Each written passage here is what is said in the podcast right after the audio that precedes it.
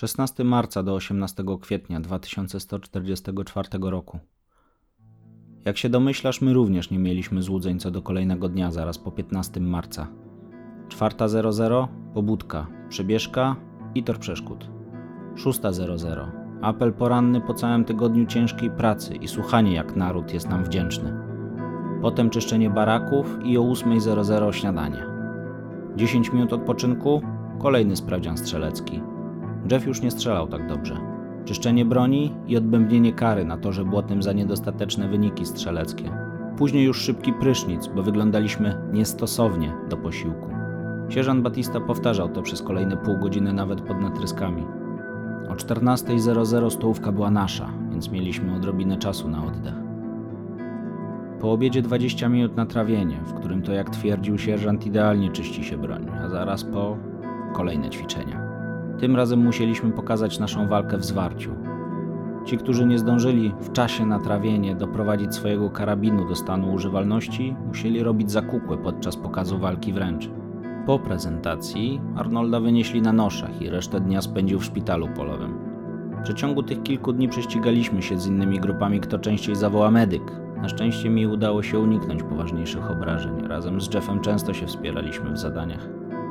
Na zajęciach z walki wręcz dobieraliśmy się w pary. Jeff i ja zostaliśmy rozdzieleni. Mi trafił się jeden z młodziaków, Derek, a Jeffowi któryś z pryczy naprzeciwko. Mimo mojego doświadczenia Derek był twardym zawodnikiem. Żółtodziób nie ustępował siłą i sprytem, ale koniec końców wygrałem. Tylko Jeff coś zawsze przebąkiwał na ten temat. Po ćwiczeniach przyszła pora na masowanie obolałych kończyn i siniaków. Byliśmy padnięci. Szybki prysznic i spać. Sen był najlepszym zajęciem, jakie mogło nam się przytrafić, chociaż czasami zdarzało się, że donośny głos sierżanta obracał sen w koszmar. Tak mijały nam kolejne dni, które wrzynały się w skórę. Nawyki powoli stały się rutyną.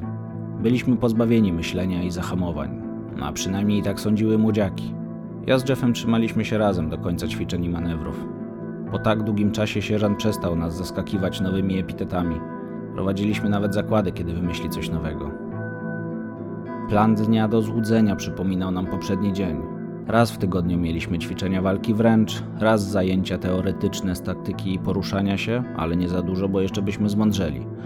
A raz przeprowadziliśmy symulację kontaktów ogniowych na poligonie. Dni zlewały się w całość, chociaż jedyne co było zmienne to ocieplenie.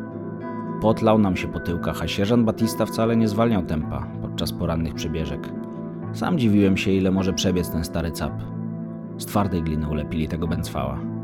Na swoją obronę powiem tylko, że nikt go nie lubił, a słowami, jakimi nas raczył, te, których użyłem powyżej to jak muśnięcie płatkami kwiatów.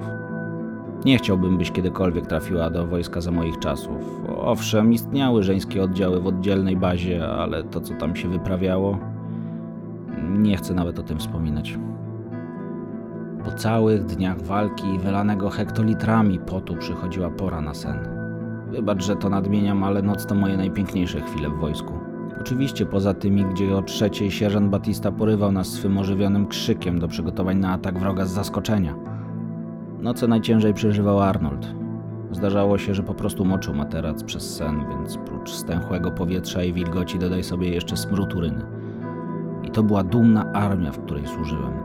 Szczerze powiem, że miałem dość wykonywania rozkazów bez celu. Wyobraź sobie, że nawet nie wiedzieliśmy, z kim dokładnie mamy walczyć. Doszły nas słuchy, że rebelianci to, rebelianci tamto, ale co dokładnie, gdzie i po co? Rząd nie raczył nas poinformować. Pewnego kwietniowego dnia, nie pamiętam już dokładnie którego, Jeff podsunął mi pomysł spisania notatek o życiu w barakach.